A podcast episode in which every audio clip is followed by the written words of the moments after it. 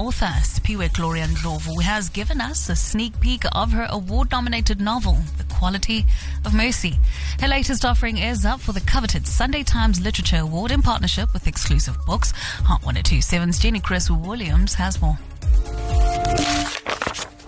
the author of The Quality of Mercy, Siphiwe Gloria Ndlovu. And this is the third in the most wonderful trilogy of books. So, Siphiwe, you are going to do a reading for us. Just give it a setting. So what I'll be sharing with you today is the first introduction that you have to Spokes Malloy.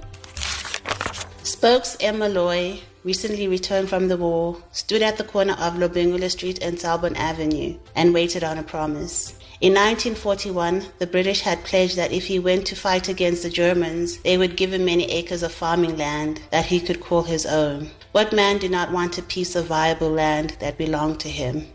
And so Spokes had eagerly signed the papers they put in front of him, immediately joined the ranks of the newly formed African Rifles, and gladly collected the issued uniform, feeling, all the while, certain that this was a step in the right direction for him.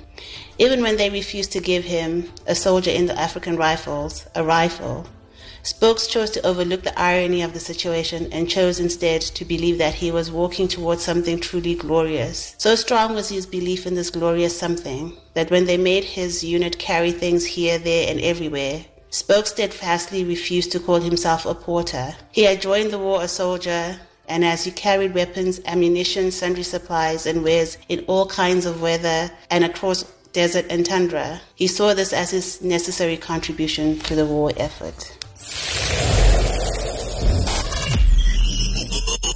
Hot 1027.